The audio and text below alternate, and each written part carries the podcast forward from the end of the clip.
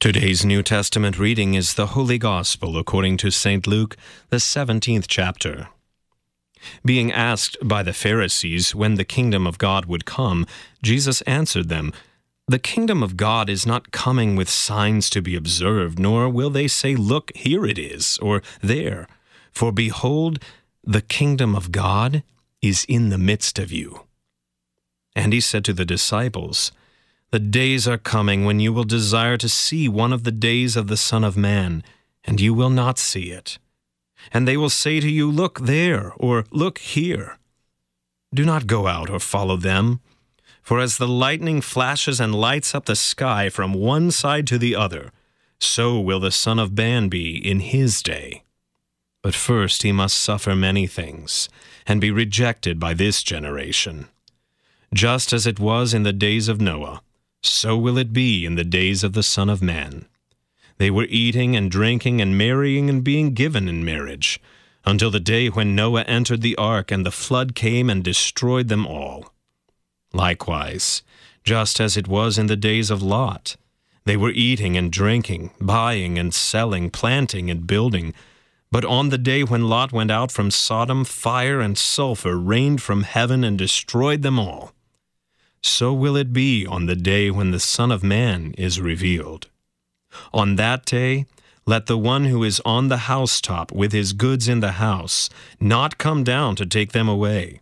And likewise let the one who is in the field not turn back. Remember Lot's wife. Whoever seeks to preserve his life will lose it, but whoever loses his life will keep it. I tell you, in that night there will be two in one bed. One will be taken, and the other left. There will be two women grinding together. One will be taken, and the other left. And they said to him, Where, Lord? He said to them, Where the corpse is, there the vultures will gather. This is the word of the Lord. For today's meditation on God's Word, we welcome Pastor Brady Finnern from Messiah Lutheran Church in Sartell, Minnesota. Grace and peace and mercy be to you from God our Father and from our Lord and Savior Jesus Christ. Amen. I love having devotions with my wife and four children around the dinner table.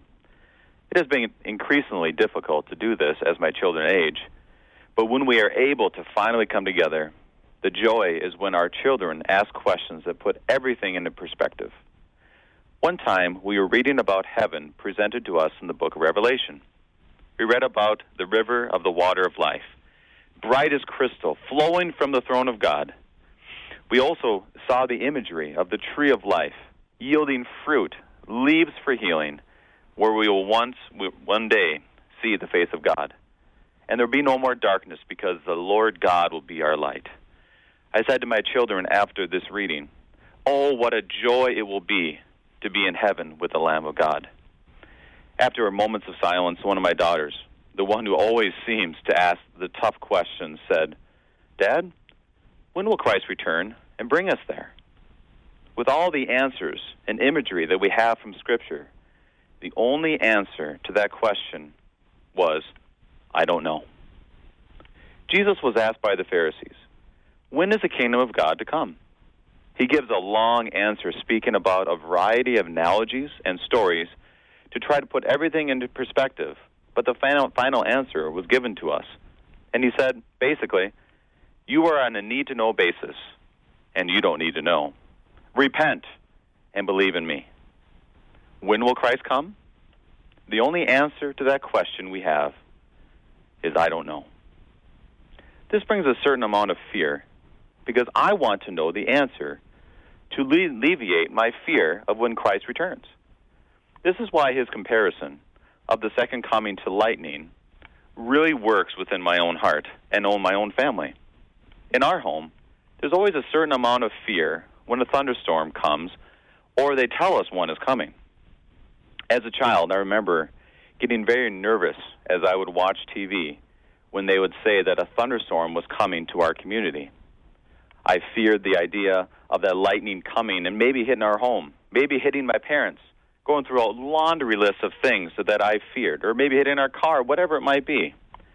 Although my parents attempted to comfort me with statistics, telling me, you know, the chances of being hit by lightning is next to nothing. They tried to give me the assurance that they will protect me, but they were never able to fully say there is absolutely zero chance that lightning will ever hit us.